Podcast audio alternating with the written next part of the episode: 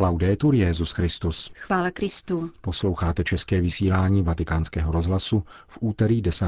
června.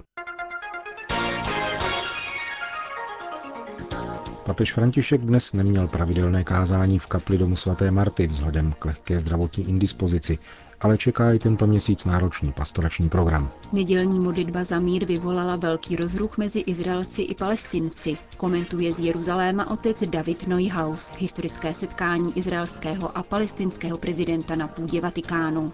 Papežský výbor historických věd pořádá odborné sympózium ke stému výročí smrti svatého papeže Pia X. K těmto i dalším tématům našeho dnešního pořadu přijde hezký poslech. Milan Glázer a Jana Gruberová.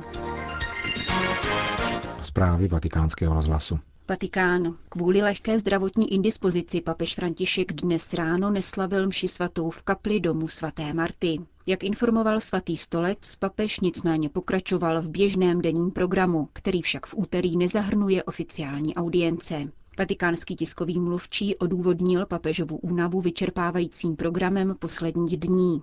Avšak také budoucí papežská agenda se vyznačuje množstvím každodenních závazků. Podle dnešního prohlášení římské komunity Sant'Egidio papež František již tuto neděli navštíví její sídlo ve čtvrti Trastevere. Setkání bude věnováno zejména chudým lidem, bezdomovcům, uprchlíkům, cikánům, starým, nemocným a opuštěným lidem, o které tady komunita pečuje.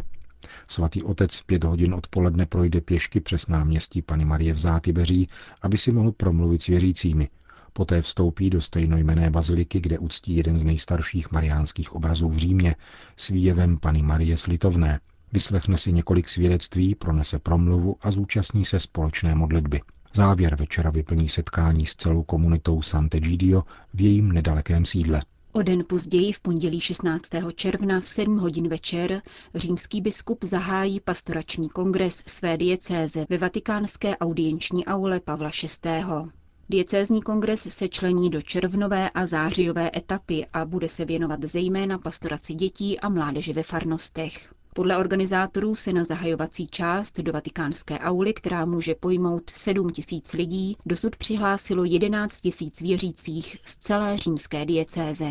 Papež František kondoloval současnému arcibiskupovi Abidžanu kardinálu Jean-Pierre Coutvaovi ke smrti emeritního pastýře kardinála Bernarda Agré. Emeritní arcibiskup Abidžanu zesnul včera ve věku 88 let v pařížské nemocnici, kde postupoval léčbu.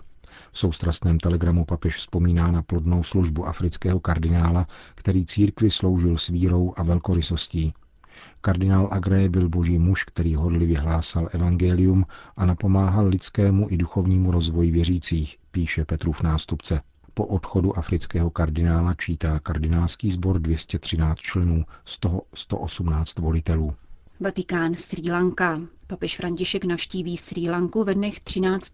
až 15. ledna příštího roku. Oznámil to arcibiskup Kolomba kardinál Malcolm Ranjit. V rámci apoštolské cesty bude slavit kanonizaci biskupa a mučedníka oratoriána Josefa Váze. Tohoto apoštola Ceylonu beatifikoval papež Jan Pavel II. při své návštěvě ostrova před necelými 20 lety.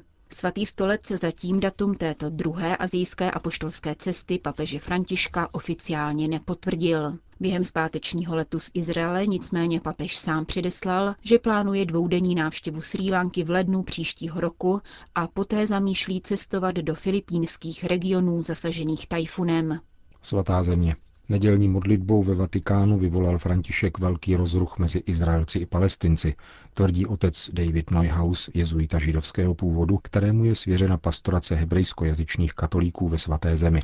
Podle něj František už svým postojem ukázal izraelským a palestinským náboženským představitelům, že jsou příliš provázáni se světem politiky. Papež ukazuje jinou cestu, dobře známou z písma svatého, řekl vatikánskému rozhlasu otec Neuhaus. Je to cesta proroka, který si vědomně zachovává odstup a proto vidí jasněji.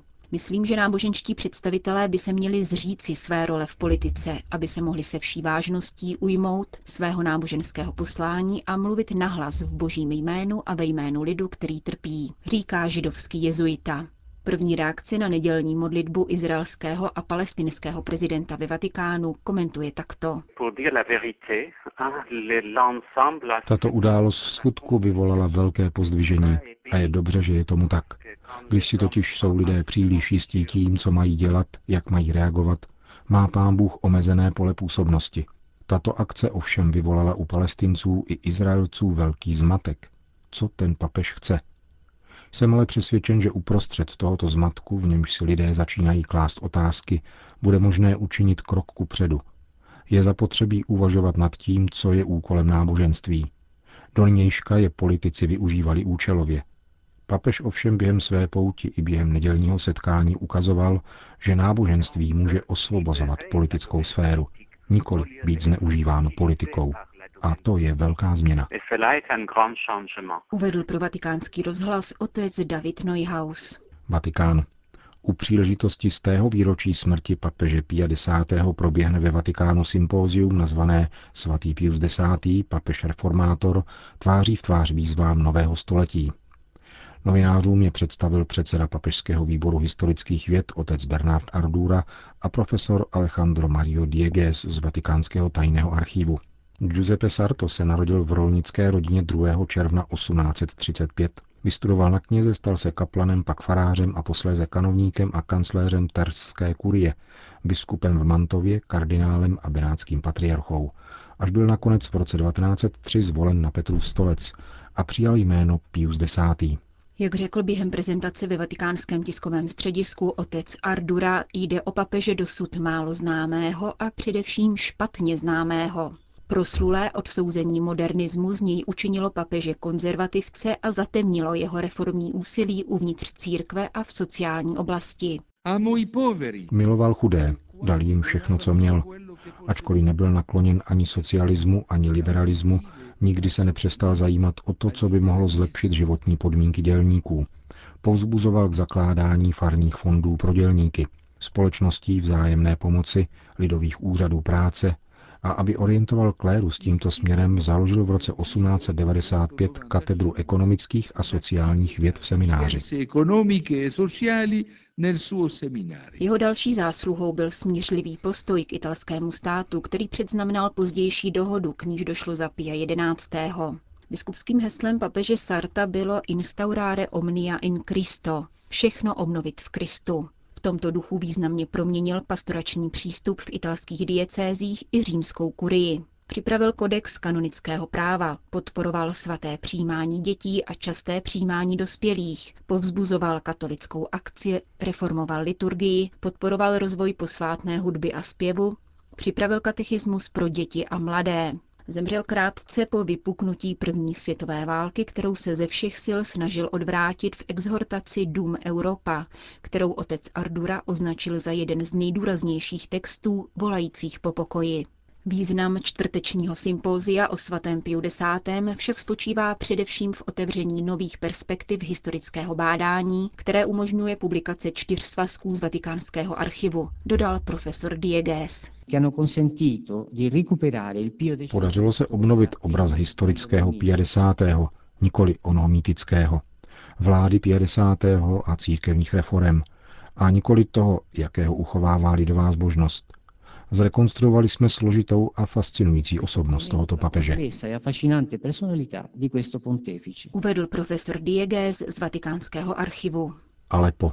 V nejlidnatějším syrském městě, které je patrně nejstarším nepřetržitě obývaným městem na světě, panuje dramatická situace. Více než dvoumilionové město, jehož vznik sahá do roku 2000 před Kristem, je již tři roky vystaveno řádění zahraničních a ze zahraničí vyzbrojovaných teroristů. Italský deník Avenire publikoval naléhavý apel syrského řeholního bratra George Sabého, který přímo z místa popisuje situaci katastrofálního nedostatku vody, který nastal v důsledku teroristických akcí. Většina obyvatel je nyní odříznuta od pitné vody. Alepo umírá žízní, konstatuje syrský řeholník v naléhavé výzvě k solidaritě prostřednictvím Facebooku. Tato agónie národa a lhostejnost světa je ostudou 21. století.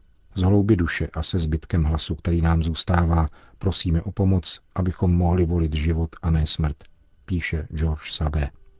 Japonsko. Místní prefektura v Nagasaki spustila webové stránky, které mapují dějiny katolíků a jejich tradice v dané oblasti. Toto rozhodnutí japonské vlády se týká ryze ekonomických a turistických důvodů, vysvětluje pro agenturu Asia News arcibiskup Mitsuaki Takami. Navzdory tomu je to příležitost k evangelizaci v zemi, kterou musíme využít, dodává pastýř arcidiecéze Nagasaki. Cílem japonské vlády je zapsat do seznamu světového dědictví UNESCO celkem 13 pamětihodností, hradů a kostelů, včetně katedrály v Oura, postavené mezi 16. až 19. stoletím. V těchto objektech se ukrývali pro následování křesťané za císařského Japonska. Webové stránky přístupné v japonštině, korejštině a angličtině obsahují na 150 odborných článků o těchto lokalitách. Ačkoliv se pro arcibiskupa Nagasaki nejedná o gesto přímo spojené s katolickou církví, vzbudilo zájem o obsah její víry. Společnost se začala o katolíky zajímat také díky nedávné návštěvě japonského premiéra u papeže Františka. Pro katolickou církev v Japonsku tudíž nastal dějiný okamžik, ve kterém by měla jasněji vysvětlit své poslání a přítomnost v zemi, míní arcibiskup Nagasaki. Spojené státy americké. Američtí biskupové zveřejnili statistický portrét letošního novokněze. Podle sociologického průzkumu je mu 32 let, pochází z mnohodětné rodiny a v mládí byl ministrantem. Z průzkumu vyplývá, že většina kněží vysvěcených letos ve Spojených státech se už před vstupem do semináře pravidelně modlil růženec a účastnil adorací nejsvětější svátosti. Téměř třetina novokněží se narodila v cizí zemi. Mezi cizinci jsou nejvíce zastoupení Mexičané, Větnamci, Poláci a Kolumbijci. Každý desátý novokněz je konvertita. Každý druhý se aktivně účastnil života ve farnosti a každý čtvrtý se zúčastnil Světových dní mládeže. Ve většině případů podporoval volbu zasvěceného života kněz ve farnosti. Výzkum byl zpracován na základě rozhovorů s 356 kněžími z celkového počtu 477 novokněží letos vysvěcených ve Spojených státech. Itálie. 25-letá italská řeholnice Kristýna Skuči na sklonku minulého týdne vyhrála pěveckou soutěž italské státní televize The Voice of Italy. Ve finále se zpívající voršilka v černém řádovém hábitu prosadila proti třem dalším konkurentům, mimo jiné hitem What a Feeling. Poté, co se dozvěděla o svém vítězství, postarala se o další překvapení. Požádala publikum a ohromeného moderátora, aby se všichni společně pomodlili odčenáš. Sestra Kristýna tak v usebrání poděkovala tomu, koho chtěla do televize vnést. Evangelizace byla totiž od samého počátku jejím jediným cílem, vysvětlila řeholnice na následné tiskové konferenci, na kterou ji doprovázela její matka představená. Nic takového jsem nečekala. Chtěla jsem pouze vyspívat, že jsem potkala Ježíše. Mám dar od Boha, který jsem nyní použila, abych vyslovila, že mne Bůh o nic nepřipravil, prohlásila sestra Kristýna. Již první vystoupení rodačky ze sicilské Ragúzy v soutěži pěveckých talentů v březnu tohoto roku vzbudilo vlnu nadšení. Její nahrávky na videoportálu YouTube zhlédlo více než 50 milionů uživatelů, ale také množství polemik v rámci církve i navenek. Z Vatikánu nicméně na adresu Mladé řeholnice zazněla chvála. Prostřednictvím tweetových poselství ocenil její neobvyklé angažmá ve světské sféře kardinál Gianfranco Ravázi. Tak to má být, kéž by to dělali mnozí další, napsal předseda Papežské rady pro kulturu. Pěveckou dráhu sicilské voršilky podrobně sledoval také list italských biskupů Avenire. Více než vítězství v klání talentů ovšem vyzdvihuje vítězství její spontánnosti, ryzosti a přirozenosti. Sestra Kristýna, která koncem července obnoví své časné sliby, totiž i nejzavilejším kritikům dokázala, že není zpěvačka převlečená za jeptišku, ale řeholnice, která zpívá. Soudí list Avenire.